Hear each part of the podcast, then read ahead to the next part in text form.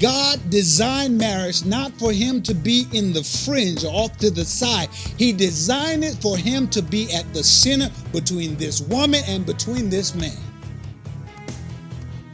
But unfortunately, what happens is we we, we, we get into a situation where we plan for the wedding and we don't plan for the marriage. We plan for the wedding day and the singers who gonna come and I'm gonna have mama wear this dress and and, and, and I'm gonna have my boys look like this and, and I'm gonna do all these kind of things and I'm gonna and, and we're gonna stand like this, or we might rock in and come down the aisle a certain kind of way. We do all these things, and we pick the church that we want to be in, and hopefully it's a church that you're part of. And we say, God, we want you here at the beginning of our marriage, and then once we say I do, we go away and we disregard God, His concepts. We disregard His advice and how we are to operate in this new function as a husband or as a wife.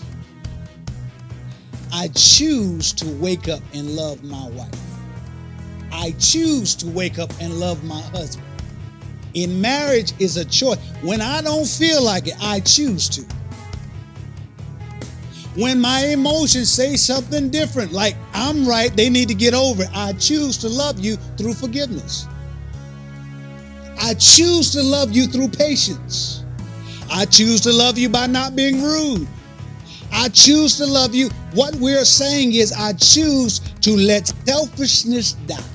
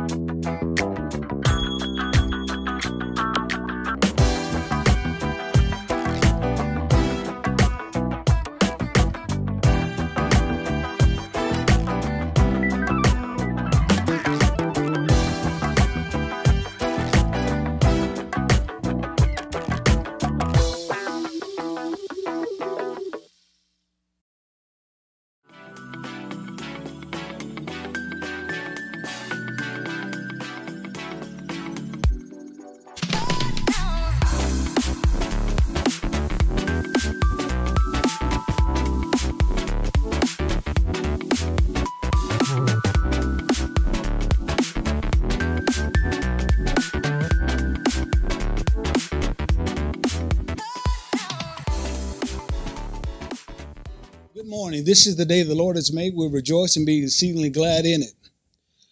Over the last couple of days, we've been we've been running ads about this new series that we're going to begin this morning in regards to the relationship of marriage. The relationship of marriage, true love, the relationship of marriage. I have been studying for the last couple of weeks in regards to this particular new series that we're going to get into as the Lord had been impressing upon my heart that we need to deal with this area of marriage. 2020 has presented a major shakeup in the norms and ebb and flows of our lives. There are so many of us that are actually spending more time at home than maybe we did in 2019. In 2019, it might have been a situation. I know in my house, you know, in 2019, you know, my oldest daughter went off to school one way and then I would drop off my youngest daughter at daycare this way. My wife, she would go over to work her way, and then I would go off to work my way. And all of us, all of us would be away from the house for any given uh, length of time, just doing our own thing, and then we come back together. And in the evenings, we would do things as much as we could, given our schedules and given everything we have going on. But 2020 has had a shakeup because some of the things that we used to do maybe at the office, now we do at the house. School and, and the scheduling for school has dramatically changed that a lot of our kids may not be in the classroom, they may be at the house. Some of us might not have our children at daycare, some of them might be at the house most of the day.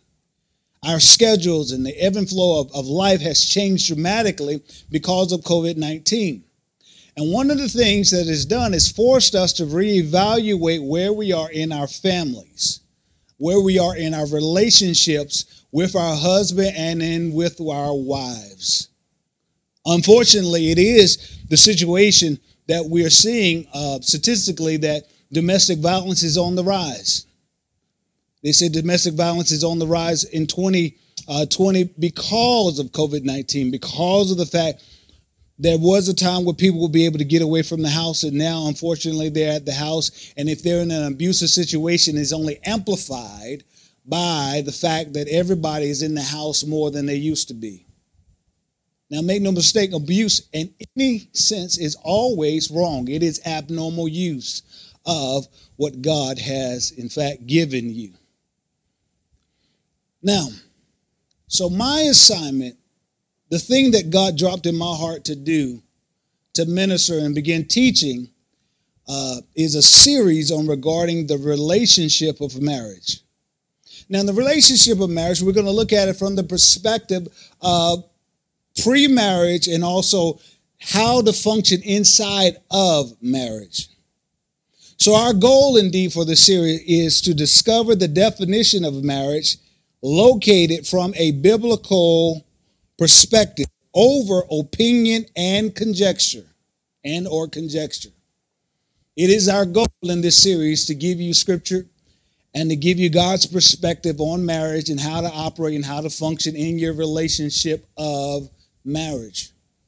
We're also going to look at the reasons why I believe God wants us to be married.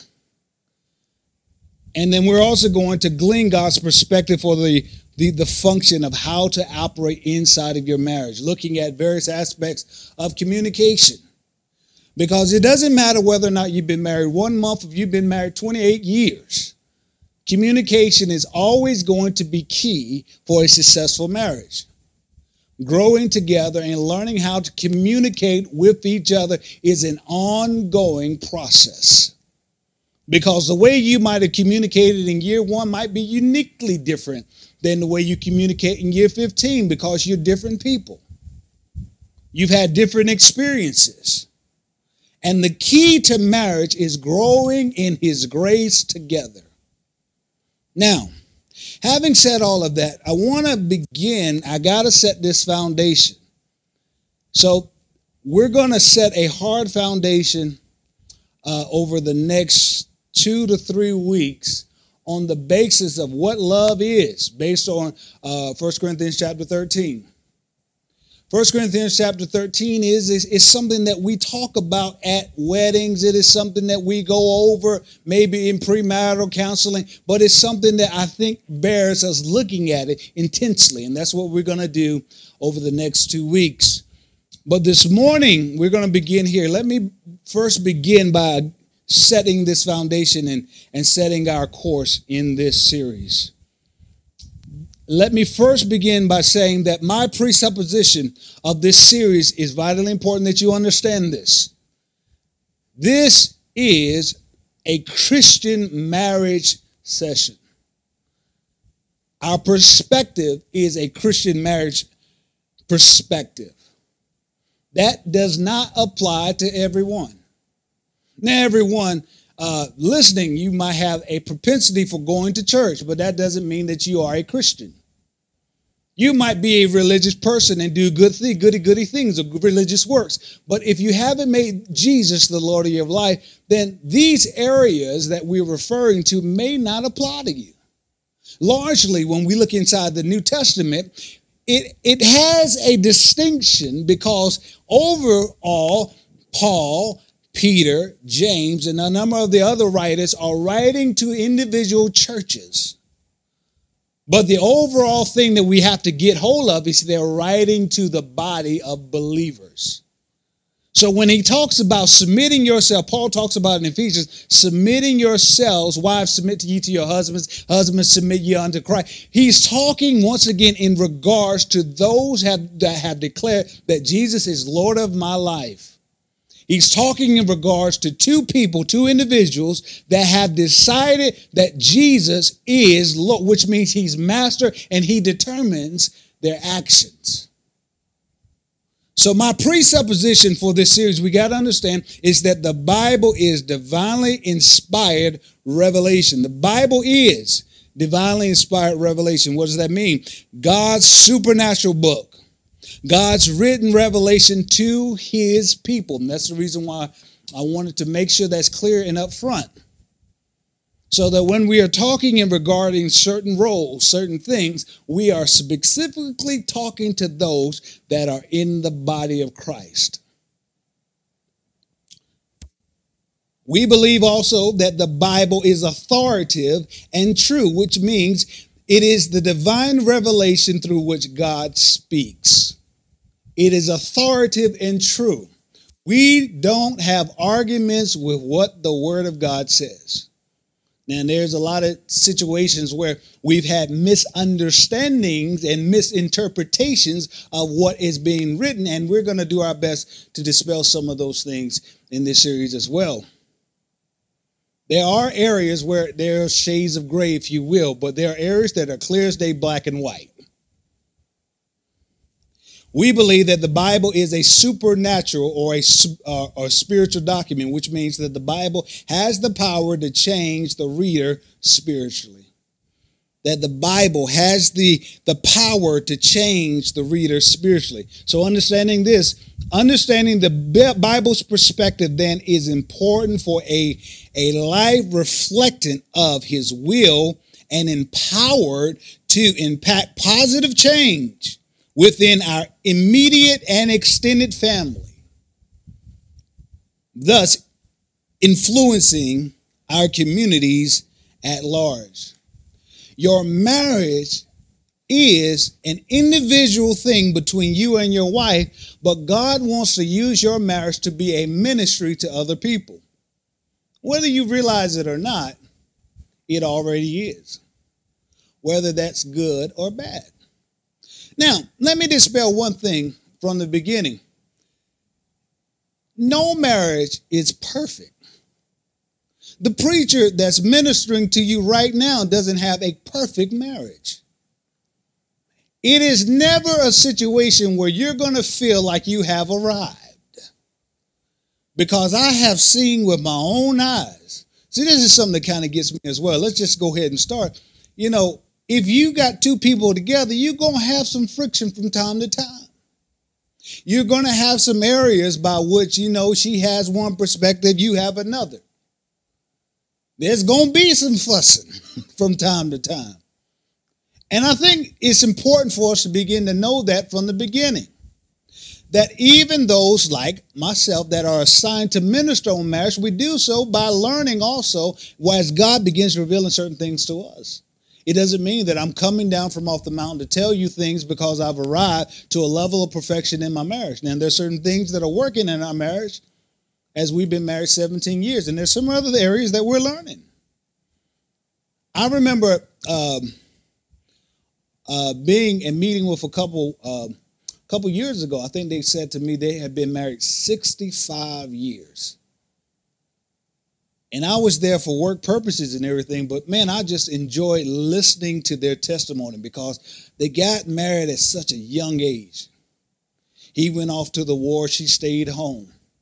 And they were sitting there, they've been through the different things of life. They've been, they've raised their kids together and then the kids were coming back taking care of them to some degree, but they still were living in their own home. And one of the things when I asked them, How long have y'all been married? They said 65 years. And there was a smile that just came across their face because they were still in love with each other. See, now the devil wants to tell you that marriage can't work. He wants to tell you that there is no purpose in marriage, it's just a piece of paper but nothing can be further from the truth. When you do marriage God's way, it makes you better. When you get God's perspective of marriage, you begin to appreciate marriage and you begin to go into marriage with the proper perspective and reverential awe for the thing, this institution that God has given us. So let me start here with these 12 initial areas that we got to understand as we begin this series. These 12 areas that we need to understand. The first thing is is that marriage is God's idea and not man's idea. Genesis chapter 2 and verse 18 says, "And the Lord God said, who said? The Lord God said. This is out of the King James version of the Bible. It is not good that man should be alone or all one. God said it's not good. We don't see where Adam said, you know, Lord, I'm looking around and I see giraffes, see, they got a mate, monkeys have a mate, zebras have a mate, and I, there's nothing for we don't see that. God says it's not good that man, Adam, be all one. Because he said, I made him to be in my image and in my likeness, which means I'm Father, Son, and Holy Ghost.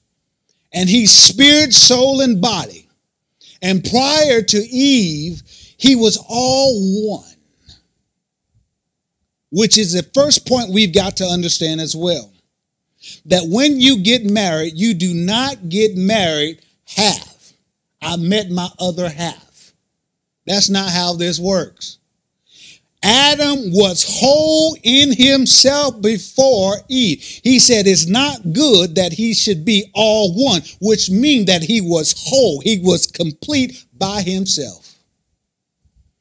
And you should, that's exactly how you should get married. You're already whole in and of yourself. Just you and God. And he says, it's not good though. He says, it's not good that he be all one. He said, I will make him a and help meet for him. So let's back up. So God said, He said, it's not good. This is not good, which means that this was God's idea.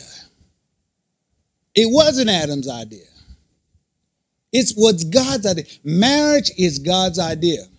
It's his concept, it's his construct, it's his design. It's his determination that man is not good just being all one. Now, that being said, we've got to understand that he's the one that determines what marriage is because the Bible says, in the beginning, God created. That word God literally means Elohim.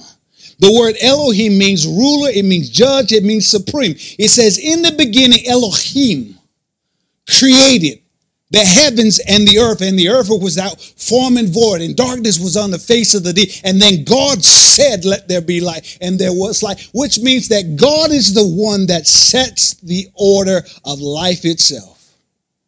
Everything that you see was set in motion by Elohim, God, creator, king, and supreme.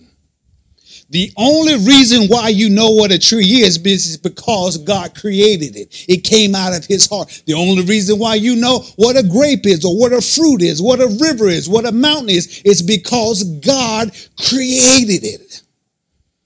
He set the atmosphere in order. He set the solar system in order. And he declares the God of the universe, the God of all, says it's not good that man be all one so i'll create a helpmeet for him and he defines what that helpmate is and he says it's a woman or a one with the womb he defined what marriage is not themselves. In fact, Genesis chapter 3 shows us that when man decides to redefine things based on their image instead of God's, that's when we get into the fall of man. All righty. So failure, I can say it like this as well, is always the result of man separating themselves from God's design. Failure is always the result of man separating himself from God's original design. Now, watch this. So, if God is the one that creates the idea and the concept of marriage, he never designs anything for failure. He never designs anything to fail. But now, with this man, this Adam, and this as the uh, translate this ish ish one with the womb. This adam the man with the womb. They have something that's unique. Free will. The ability to choose and chart their course which is something that god gives them.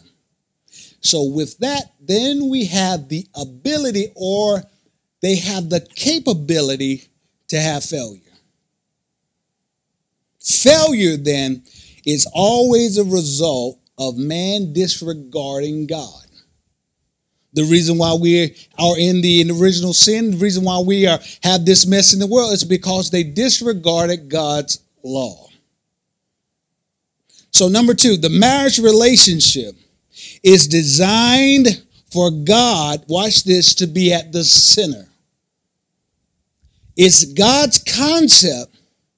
And God, when He gave this man, this woman, when He brought them together, His original intent was never for them to be apart from Him. And so, them not being apart from Him already guaranteed success. The issues that they had in life begin the moment they decide to separate from God's order, to separate from God's word. Marriage is a relationship designed for God to be at the center, not at the fringe. See, this is the thing. Um, when I'm doing premarital counseling, I always begin with the couple and I ask the question, where is your relationship with God? Where is your relationship with God? I don't want to do premarital counseling if you don't understand that God is the one that created this thing that you desire.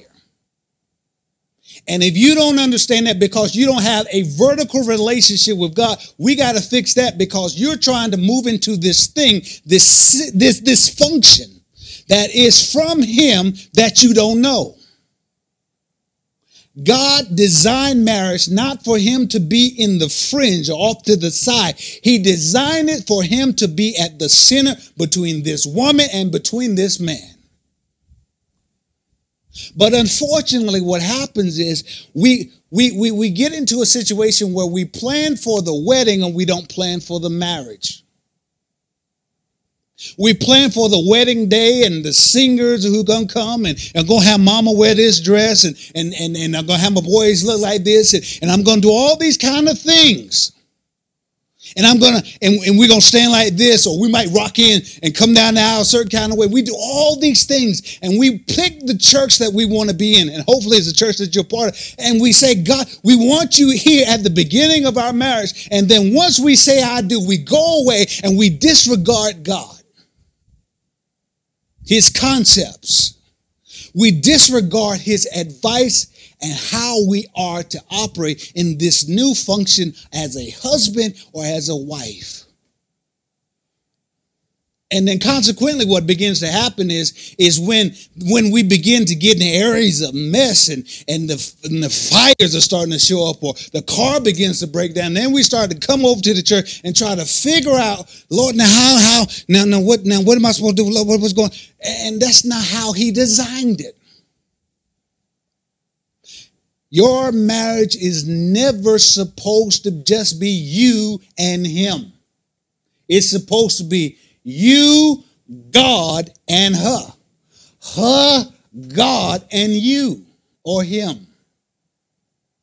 Let's look at that. Ecclesiastes chapter 4 and verse 12 says, we'll look at this a little bit more thoroughly as weeks unfold. At the King James, and if one prevails against him, the two, two shall withstand him. And a threefold cord is not quickly broken. A threefold cord is not quickly, or another translation says, easily broken. God is to be at the center of your marital relationship. I don't even I, I don't even do weddings, honestly, unless we got that straight. Because I'm a Christian minister. And so when I'm ministering on marriage, I always tell people I'm coming from the perspective that this is something that God has instituted. And since God has instituted, He wants to be involved in every area of your marriage. And if you don't have that same belief, if you don't have that same presupposition, if you don't have that same perspective, go find a minister that you can have agreement with because I'm not the one. Because I know that when we stand at this altar and I say, Do you take this man? Do you take this woman? You got to know that you know that you know that you know that God is in the center of this relationship because it don't take but a half an hour after you said I do before the devil starts beginning to work on you, to work on him. It might be through a situation in your family that there's an argument that begins to take place at the reception that you need God. A circumstance that begins to change. Life hitting you with different issues. Jesus says, in this life, you will have tribulation. It's not if. And so, therefore, you need God in your life, but especially, dear God, in your marriage. Third thing, better hurry up here. Marriage, thus, is intended Thus, is intended for a man and a woman to be in submission to God first. Again, I told you we're talking about this in or from the perspective of Christian marriage. So that I come into the marriage with an established relationship with God an established relationship with God. Um, which means this doesn't mean that I'm, I'm I'm I'm the most spiritually mature person on the planet. That's not necessarily it. What it means is I at least come in with the perspective that God's first. She comes into the marriage with the perspective God's first. Because when God speaks, then we are both submitted to what he says. Now watch this.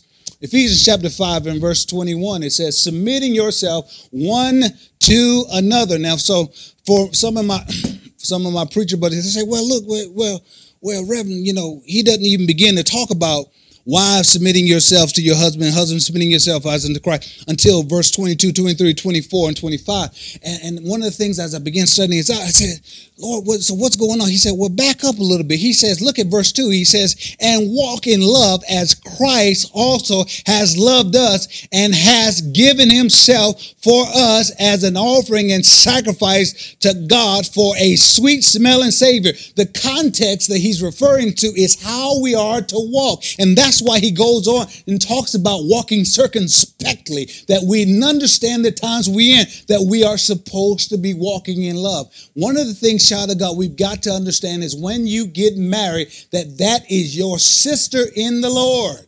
That's your brother in the Lord. So when we are, if we're supposed to love the outside folks that are not our married or our spouse, how much so we're supposed to operate where our spouse is concerned to walk in love. That we're submitting ourselves to one another, that we're coming in submission to God in the fear of the Lord, submission to one another in the fear of the Lord. And then Paul begins to talk about wives submitting and then husbands submitting and begins to defining out even further. Submitting yourselves one to another in the fear of the Lord.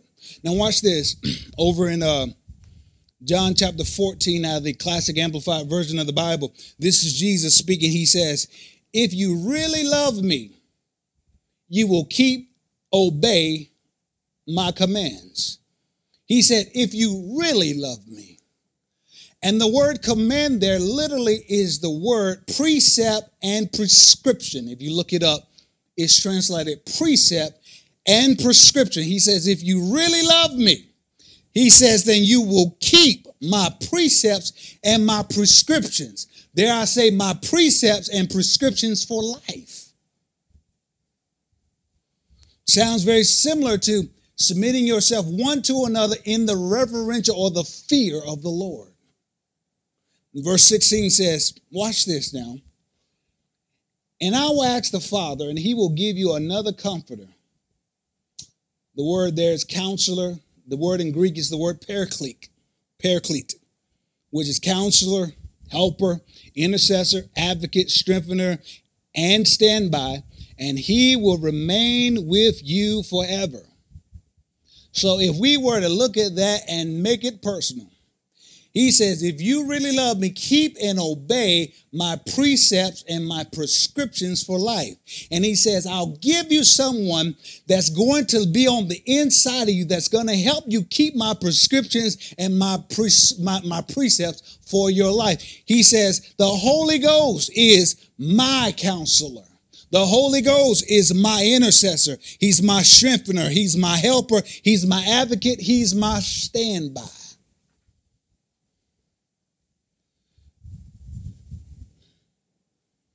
He's my standby.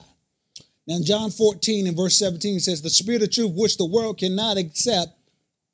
This is the NIV, I'm sorry. The Spirit of truth, the world cannot accept him because it neither sees him nor knows him. But you know him, for he lives with you and will be, watch this, in you. The day you got born again, the Holy Spirit is not just with you, he's in you.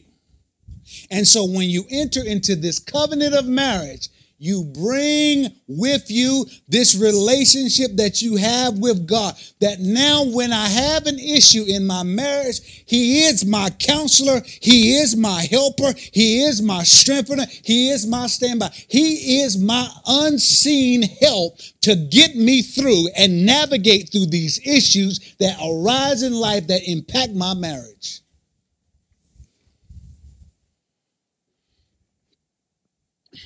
Now, notice though, John 16 and verse 13. John 16, verse 13, and continuing in the, in the NIV, and it says, And when the He, the Spirit of truth, comes. Now, Jesus died on the cross, went back, sat on the right hand of the Father. The Holy Ghost is here. Acts chapter 2 tells us that, that it explains when the Holy Spirit came. He is here. So the Spirit of truth has come. He says, Watch this, He will guide you into all the truth. Now, most of the time, we think of that in terms of, of spiritual, over spiritual, like, yes, amen. When the Spirit of truth comes, He will guide you into all the truth. Now, that also may mean, watch this, the truth that you don't want to see. That the counselor, the Holy Ghost, will show you, husband, you need to fix this area with your wife. The counselor, the Holy Ghost wife will tell you, you need to fix this issue with your husband. Don't go to sleep mad with that. Don't go to sleep in disagreement about that. He's counseling you back towards each other on how you are to be married. He said, I'll be with you. I'll be your advocate. I'll be your intercessor. I'll be your standby, which means I'll always be present because you brought me into this relationship. And when that happens, I will show you things, some things you won't see, and some things you that, that I'm going to show you about yourself that you don't really care for. He'll say, darling, your attitude stinks. And that's the reason why your husband stays away all the time. Man, the reason why your wife has picked up weight is because you've not, you've not said anything nice to her for the last six years. You've been spending so much time looking up the street that you haven't paid any attention to what's going on in your own house. He'll, the Spirit of truth will show you you.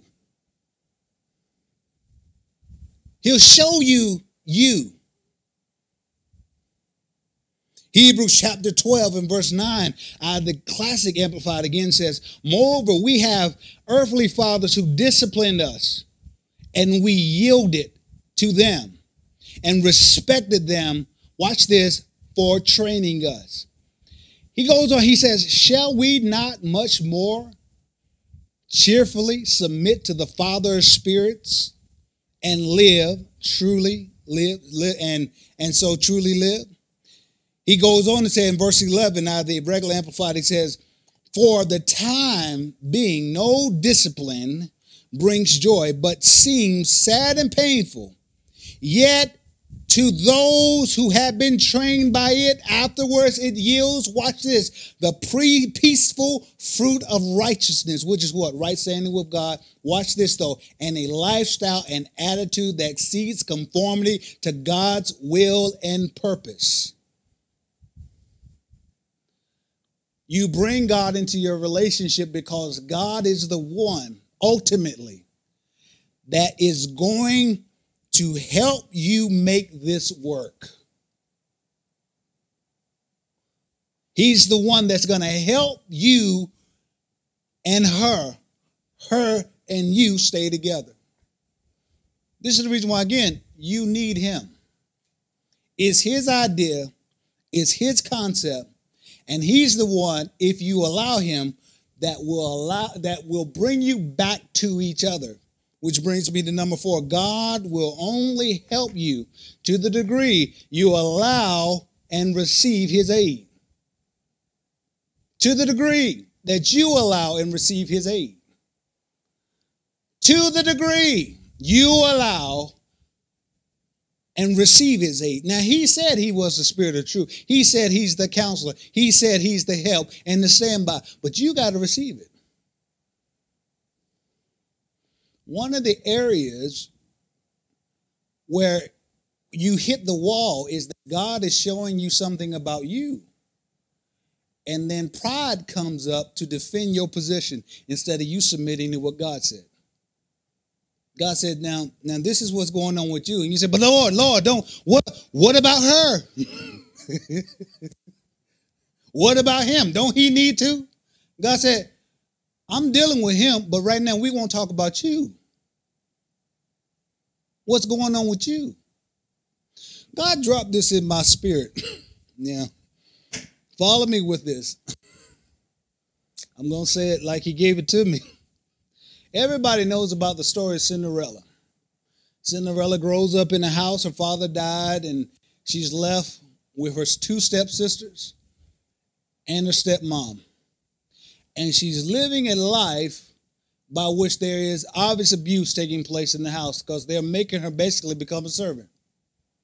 In one night, she goes from being a servant to she's dressed to go to a ball and she meets her mate.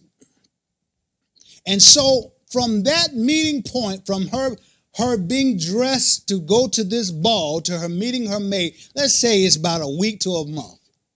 Inside of a month or a week, her life completely changes externally. Externally.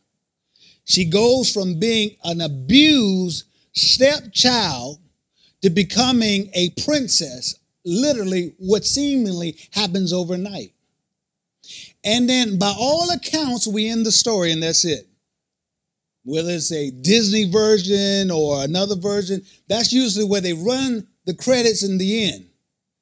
But the reality of that story is that now that Cinderella is in the palace, she still has brought the issues of abuse that she had under her father's death. The fact that she now has daddy issues because she lost her daddy at a young age. She's got issues because she was raised as a, as a servant when she was really a queen in that house. She has issues with her siblings. She's had issues with her stepmother that she's now got to psychologically overcome, even though overnight she's become the princess of the nation. See, we bring different things into our marriage from our past. We bring areas and, and preconceived notions into our marriage. We bring relationships into our marriage that may have been good, may have been bad. We bring sexual things into our relationships. And all of these things have got to be worked out.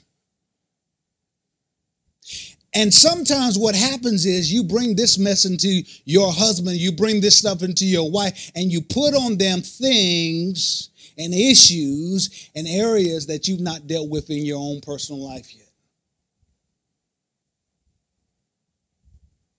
Can you overcome? Can you come through it? Yes, you can. But it's going to take God's help. The Bible says in Romans chapter 8, verse 14, for those that are allowing, this to amplify, allowing themselves to be led by the Spirit of God are sons of God. You are as close to God as you want to be. It's His design if you invite him into your marriage, you got to receive his counsel, his direction, his moving and fixing and even his healing of the areas of your emotion that you've been covering up for years. And one of the methods I'm telling you that God wants to heal that area in your life is through your spouse. But you got to release yourself first to God for Him to be able to, to heal, to help in the healing process, or her to be able to help in the healing process. Now, watch this. Five, I cannot change my spouse. I cannot change my spouse. I, let me say this. I cannot change my spouse. So many women get married thinking that they can change a man. You can't change your man. Brother, you can't change your I cannot change my spouse. Your spouse has a free will, which means they're free more uh, free more agent. They have the ability to choose. Now, notice this though.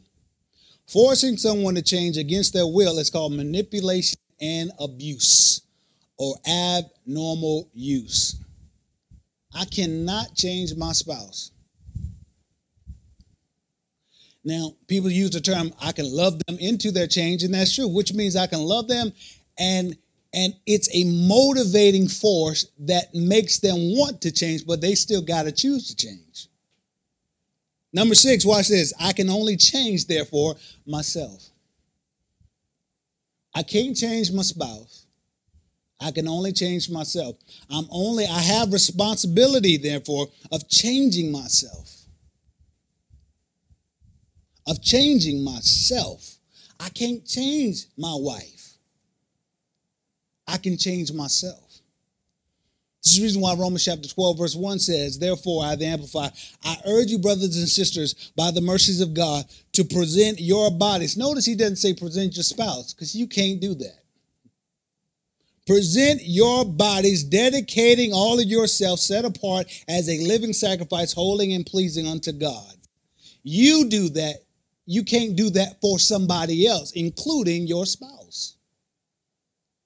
I can't change her, but I can change me.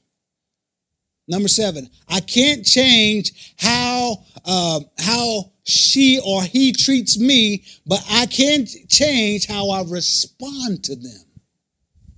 God hasn't given me the ability to change my spouse, but I can change what I can change, which is me. I can change my response. This is the reason why, and watch this as I speed up just a little bit. James chapter 1 and verse 19 out of the Amplified says, Understand this, my beloved brothers and sisters. Let everyone be, watch this here, quick to hear. And it defines it be a careful and thoughtful listener. Quick to hear slow to speak.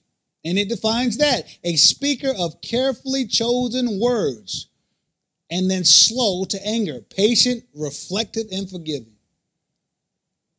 You know, sometimes in your house, your spouse might have had a day from it felt like the day from hell, and they come into the house and they're just barking and they're having issues. You know, if you respond quickly, you'll miss what the root of the issue is. And this is where you're going to need the Spirit of God because sometimes God will say, You see that, but slow up, slow up. Don't respond to that. Respond to the root, and I'll show you the root. See, this is where this is where we've been talking about. It, it requires you to get out of carnal thinking and to get into spiritual thinking in your marriage that God will show you something sometimes with what your spouse is going through. That you begin to pray for them in the middle of the day because he hits you in your spirit that there's something going on. He says, Pray now. Pray right now. This is where you need him. There's something that's going on. Pray right now, right now, right now, right now, right now. Wherever y'all get, get pray for it right now. And see, the thing is, you may have fruit of things that are showing up in your house, but God says, I want to show you how to get down to the root. But it once again, it requires you getting with me and I'll show you how to respond. Don't always respond quickly because your flesh might be screaming, then what are you doing? Baby, you need to do da, da, da, da, and then you get into this wonderful argument.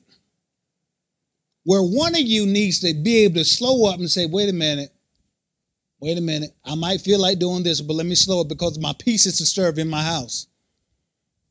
And I might not need to respond right now. Let me watch this, be quick to hear. Let me hear her heart. Let me hear his heart. What's going on? Because the Bible says, out of the abundance of the heart, the mouth speaks. Let me be slow to respond to what I hear. Let me hear so I can hear what's going on, what's the rhythms of what's going on on the inside of my spouse before I respond. So I can be patient, reflective, and forgiving. That I can forgive them for saying things out of order because I hear that they had something that happened that impacted them. I'm patient. We'll get into that when we get into First Corinthians. Let me speed up again. Number eight, you are designed to change. you are designed to change. You are designed to change. God said it's not good that man should be all one or alone. My spouse is and should be a part of this change. I was designed to change. Everything about you changes. Literally, from day to day, you are getting older. Every second, every hour, every minute that passes, you are changing. And so, number nine, therefore, marriage is also about, therefore, managing change in the correct or concert or partnership with your spouse. I used to wonder why is it that people can be married 30 and 40 years and then get a divorce? It's because it wasn't that they got the divorce at, at, at 40 years, it's that the change began to happen at 30 years and they didn't navigate the change. Or they begin to have children and they didn't navigate the change. They thought that if we just put all of our effort into our children and neglect our, our spouse, then everything will come back together once our children were gone. And then once the children are gone or they go off to college, I'm staring at this stranger because we did not navigate the change when we had children to navigate the fact that we still got to be Harry and Jenny. I got I got this toddler that's running around my house that's taking up a lot of my time, but I got to set parameters where I get them out of my bed. I got to set up parameters by which we get maybe a daycare uh, person or, or, we get a, a extended family member to come over so that we can have a date night or have something that reconnects us because I've got to manage this change to make sure we come back together.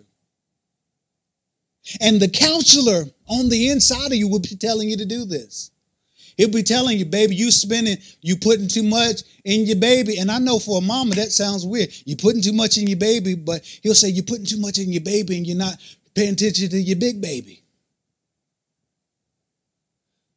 Now, at that point, you got a decision. You're going to say, Yes, Lord, I agree. Let me see if I can fix it. Or you're going to say, Man, Harold will be okay.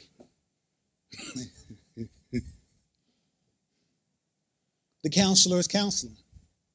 Question is, are you going to respond? Or, or, or God will say, Harold, you've been spending too much time at work, or you've been spending too much time with the fellas. I need you to start navigating some time with your wife. She has a need. She has a need, and you say, No, I ain't got time for that. I'm busy. Man, we're trying to build this house. We're trying to build this and do this. We didn't manage the change. Number 10, and watch this. Your relationship begins, watch this, with emotional love. However, your marriage must have a foundation that transcends emotional love. Oh, yes, amen. We got this wonderful notion, man, we just fell out of love. It's because, see, listen, you got you got to get to the point. Listen, where your love in your marriage transcends the feeling of love. The feeling of love, yes, is one of the things that brought you together. Absolutely. Man, dear God, when I first fell in love with my wife, boy, I was skipping around the halls. Dear God. Up and down Shaw University, just in love, love, love, love. But then we got married and we began to have our first issues out in Tulsa, Oklahoma. And I was staring at my wife and I was saying, I love you, but that don't feel the same emotion at the second when we're in the meet in the midst of an argument. Your love's got to transcend the emotion. Now watch this. Number 11, emotional love is a feeling. I feel like I'm in love. And it's wonderful. But your love within marriage, watch this, is a choice. Your love within marriage is a choice. Again, this is what's separating the secular from the Christian. Those that are united with God, letting God be the counselor, versus those that are counseling themselves. Those that are allowing God to show you the truth about you, to fix the areas in your marriage, versus you being left with your own thoughts, your own opinions of your own righteousness or rightness. I choose to wake up and love my wife. I choose to wake up and love my husband. In marriage is a choice. When I don't feel like it, I choose to. When my emotions say something different, like I'm right, they need to get over it, I choose to love you through forgiveness. I choose to love you through patience. I choose to love you by not being rude. I choose to love you. What we're saying is, I choose to let selfishness die and put your needs ahead of mine. The choice of love is the act of the will to decide to maintain and preserve our love. What does it mean? To decide means I will love you. I will love you. I will, let me say it like this fight for my marriage. I'm not going to let the devil take my marriage. I'm not going to let the devil take my man. I'm not going to let the devil take my children. I'm not going to I'm going to fight for my marriage. It means I watch this. I will I, I to maintain means I will support. I will keep my marriage. I see it as something that I must do with God's help. It means I will preserve, which means safeguard my marriage. Number 12, watch this. Maintaining emotional love or the feeling of love within marriage is a direct result of cultivating work to keep the fires actively burning. Yes, you should feel the feelings of emotional love, but within the context of marriage, that comes about because you have fought for your marriage, to maintain your marriage, to preserve your marriage. You put in the work. Before marriage, it's because y'all come together and you want you have this wonderful feeling that I want to commit myself to this person. After marriage, when the feelings are gone and, and the song is over and the wedding and everything is over, I now, as an act of my will, choose to love my wife and choose to cultivate my wife, choose to preserve this marriage. And all of the feelings, all of the emotions, everything comes back because God will help me keep the burning. I'm going to close here really quickly. I'm going to try my best to speed this up. Five basic commitments. This is on our website. Five basic commitments that we need to understand about marriage. Number one, I'm committing to the work of marriage. When you stand before the altar and you say, Yes, I do take this person to be my fill in the blank, my wife, my husband, that means I am committing to do the work of marriage. And marriage is work. There is no successful marriage that is or has, ever been that didn't have work attached to it. What is work? That means I got to put in time with my wife. I got to put in attention with my with my with my husband. To focus in on the concern, to manage the changes of life, to manage the things that are taking place. He said, I'll give you a help meet, which means I'll bring to you somebody to stand shoulder to shoulder with you as you go through life. Number two, let me speed up. I'm committing to change. The moment when I stand up and I say I do, I'm committed. That, that means I'm changing. I today I'm changing. Your name's getting ready to change. You go from man, you go from just being single person to husband. That now I have responsibility to bind my house together. I have responsibility and accountability before God for this family. As a Christian woman, I'm submitting to Him as He submits to Christ which means the day I get born, I mean, the day I get married is the day I am not just changing physically, I'm changing spiritually. Everything about me is changing. And unfortunately, a lot of people get married and they don't change. One of the things I look for when I'm doing premarital counseling is I look for the mentality. Do I see the shift beginning to take place? That's why a lot of times Anybody's had premarital counseling with me, they'll notice that the first couple times we meet, I don't do a lot of talking because I want to hear. Do I hear the mentality of a husband coming forth? Do I hear the mentality of a wife? Notice he that findeth a wife findeth for good things, which means she needs to be a wife before you find her. Let me hurry up. Number three, I'm committing to compromise. I'm forsaking my will. I'm forsake. I'm willing to forsake my will and my way. When I stand up there and I say I do, it says I am committing to compromise. She might want to eat at this place. I want to eat there. Y'all got to find the middle ground. She like Burger King.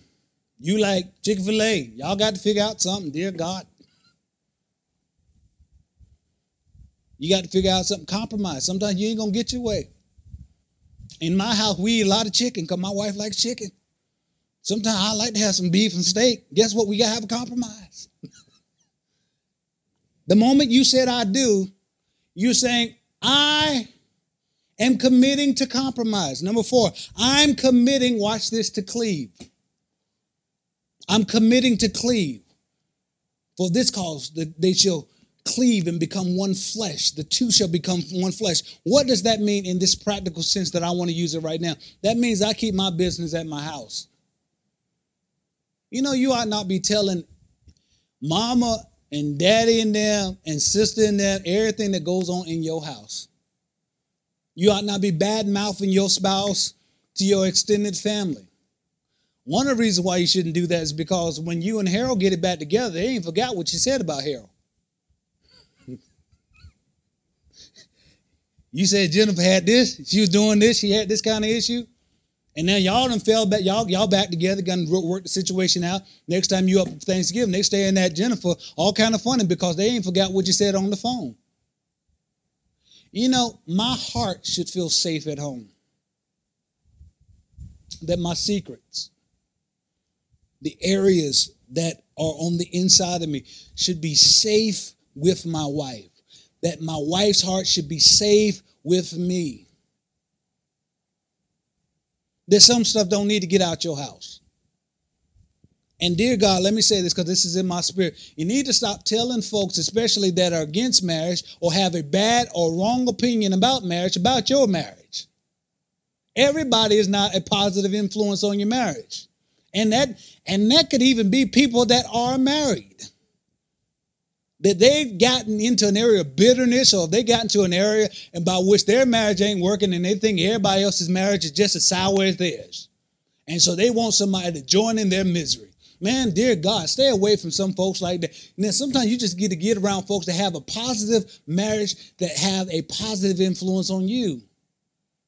Every marriage is not falling apart. Every marriage is not falling in the toilet. Every fire, every marriage is not on fire. Let me keep going. we get into that too. Number five, I'm committing to foster a continuous healthy atmosphere and environment for my spouse. Notice I said for my spouse. What does that mean? An atmosphere, which is the climate. That when I come in my house, there's a climate of peace. There's a climate of love. There's a climate of, of this, this, this, a positivity as opposed to a time a climate of toxicity. I've known men that didn't want to go home. They would spend so much time at work. We might get off early and they would spend another three, four hours over doing something else because they didn't want to go home. Because they knew as soon as they walk in the door, it's just going to be a toxic atmosphere. I'm responsible to make sure that the climate in my house is one that is inviting for my spouse to come to, which also means, watch this, an environment is a place that feels like home. I'm committing myself to that. The day you stand up and you say, Lord, I believe that you brought me to this person. I believe this is my spouse, and I take them to death do us part. That means I'm committed. Really, when I boil it all down, this is how. See, this is how I do premarital counseling as well. When you boil it all down, all the books you may read, everything, all the different ones, because I've read a lot of different ones over the years. When you boil it right down to it, is that when I say I do, that means I am committing that my selfishness is going to die today. I'm going to crucify that. I'm going from this day forward to put my the needs of my spouse over my own. And as she does the same for me, the needs of the house are met. I said this one time years ago at a, at a uh, wedding. I said, because uh, and it just came out of my heart. I didn't plan to say it, but I said, I looked at them and I said, at the same time that I'm doing this wedding, I'm also doing a funeral a funeral for selfishness. Because today, at this I do, you say, I do take her, I take him, and I'm going to be selfless. I'm going to consider her first. I'm going to consider him first. Is it work? Yep. Is it going to take time? Yep. Are you going to need God? Yep, absolutely. Right where you are, I want you to consider this. How important has God been in your relationship? Really? How important has God been in your relationship? Is he a factor at all? When you get this on the inside, you need to go down there and apologize do you override that? When he tells you, man, you need to cut that computer off, do, you do it? When he tells you, sweetie, you you need to you you need to figure out what you need to so you can stop having headaches all the time because he needs to be with you. Do you listen? Where is God? The Bible says threefold cord is not quickly or easily broken. But you got to receive Him. You got to receive His counsel. You got to receive His aid. And let me say this as well. And for the believers that are listening to me that out playing church or playing house, God is not pleased with that. One of the things I've discovered is a lot of times women will tolerate playing house because they don't they, they are operating in fear whether or not if they make a requirement for the man to marry them will he leave? That's no way to live. One of the beauties of marriage is security. That my wife knows i'm coming home at night. I know she's coming home at night. My wife knows I ain't been nowhere uptown, around the corner, in the booth, in the back of the corner, somewhere else. Security. And I listen, this is something that you got to do in of yourself. To use or to use the counselor. He's willing to help you because marriage is his institution, it's his design, it's his determination of something that you need. And so if you allow God, God will help you stay married. God will help you stay in love. God will help you manage and navigate the challenges and the changes of life. But you've got to allow God to do that. Let's pray. Father, in the authority of the name of Jesus, Lord, I give you praise for everyone that's assigned to hear this message. God, I lift up every marriage under the sound of my voice. Lord, as they make a determination to repent from areas of pride and to receive you as their counselor, to receive the truth that you've been trying to minister to them. Lord, I pray that you will cause supernatural healing in their heart supernatural healing in their marriage, God, as they choose to listen to your voice.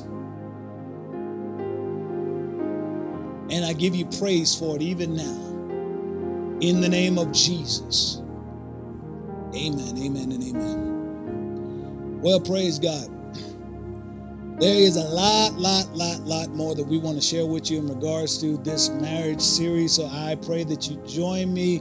Um, next week. Either if we're not available on next week, it will be the week after. Next week, I have the opportunity and the distinct privilege to minister uh, uh, up the street at one of my, my one of our mentors and our brothers' church, Pastor Chris Chachio's Life of Faith Church. He's a great man of God, and he's asked me to come and, and, and if you will, minister because he has to, to go out of town. So it's a, it's a blessing of God to be able to be with our family over there at Life of Faith on next week. And if you're in the area, we will be practicing social distance and, and all of these precautions and things as well. But if you're available and you're in the area, meet us on next Sunday. Uh, September the 6th at Life of Faith here in Gastonia, North Carolina, where I'll be ministering live on that particular Sunday.